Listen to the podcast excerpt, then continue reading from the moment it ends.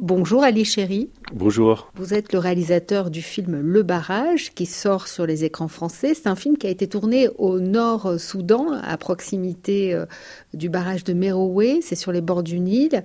Et on suit un petit groupe d'ouvriers qui travaillent à une briqueterie. Pourquoi le choix de ce site qui est assez spectaculaire à l'écran? Le barrage de Meroué, il a été inauguré en 2009.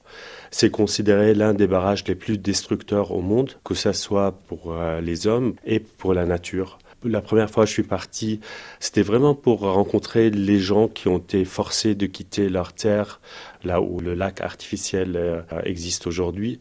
Et vraiment, c'était en arrivant sur cette briqueterie assez, assez impressionnante. Je me suis dit, voilà, euh, c'est là où le film euh, doit avoir lieu. Alors votre personnage principal s'appelle Maher, c'est un des ouvriers de cette euh, briqueterie. Il est assez mystérieux, il s'absente régulièrement pour aller construire une sculpture, on ne sait pas trop quoi, dans le désert. De quoi s'agit-il? Dans le film, on découvre le quotidien du travail à la briqueterie. Tout le monde semble pris dans cet engrenage de travail sans fin. Et Maher semble le seul parmi les travailleurs qui a un projet. Donc on le voit emprunter euh, une moto pour aller euh, disparaître euh, dans le désert, dans un lieu secret. On découvre qu'il est en train de construire une créature, un, édifice, une tour petit à petit qui commence à prendre vie. Et ce passage dans le désert semble aussi comme un passage vers un autre monde, le monde de l'imaginaire. Il y a un côté mystique. Bien sûr, là, dans, surtout dans cette région du Nord-Soudan, on pratique de l'afrosophisme. Donc, euh, c'est entre animisme et islam. L'aspect fantastique même du film était très inspiré des histoires euh, que les briquetiers me racontent. Alors à la fois, il y a cet aspect euh, fantastique dans le barrage à Lichéry. En même temps, on est très ancré dans une réalité d'aujourd'hui.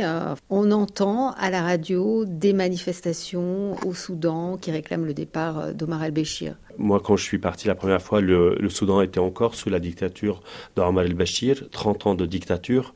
Et c'était le début des premières manifestations qui, en 2019, euh, euh, finit par euh, donc la tombée du régime. Ce qu'on voit dans le film, les travailleurs qui regardent leur téléphone, la radio, la télé, ça se passait comme ça. Et ça m'intéressait comment un événement aussi central, la fin d'une période d'oppression, comment elle peut être observée à partir des on est loin de l'action, on est loin de l'événement, comme s'il y a deux temporalités. Vous avez tourné euh, à Luchéry uniquement avec euh, des acteurs qui étaient non professionnels, hein, qui vivaient euh, quasiment sur place. Exactement, en fait, tout le monde dans le film joue leur propre rôle, parce que quelque part, ça m'intéressait comment cette histoire c'est peut-être inscrite sur les corps aussi, des gestes qui ont été répétés pendant des milliers d'années, la manière dont les briques sont fabriquées sur ce lieu, c'est les mêmes euh, techniques depuis le temps pharaonique. Vous, Ali Chéri, vous êtes plus connu pour être un artiste contemporain, vous faites partie de cette euh, génération d'artistes libanais qui sont nés pendant la, guerre civile, sans doute qui a marqué votre pratique aussi. Vous aviez envie d'aller vers le cinéma ou c'est arrivé comme ça? Bon, dans ma pratique aussi euh, plastique, je, faisais pas mal des films, des vidéos, des installations vidéo. Le film était un peu trop ambitieux pour le faire dans l'art contemporain. C'était pas juste un fantasme où j'avais envie de faire un film cinéma. C'était vraiment ce projet-là m'a petit à petit mené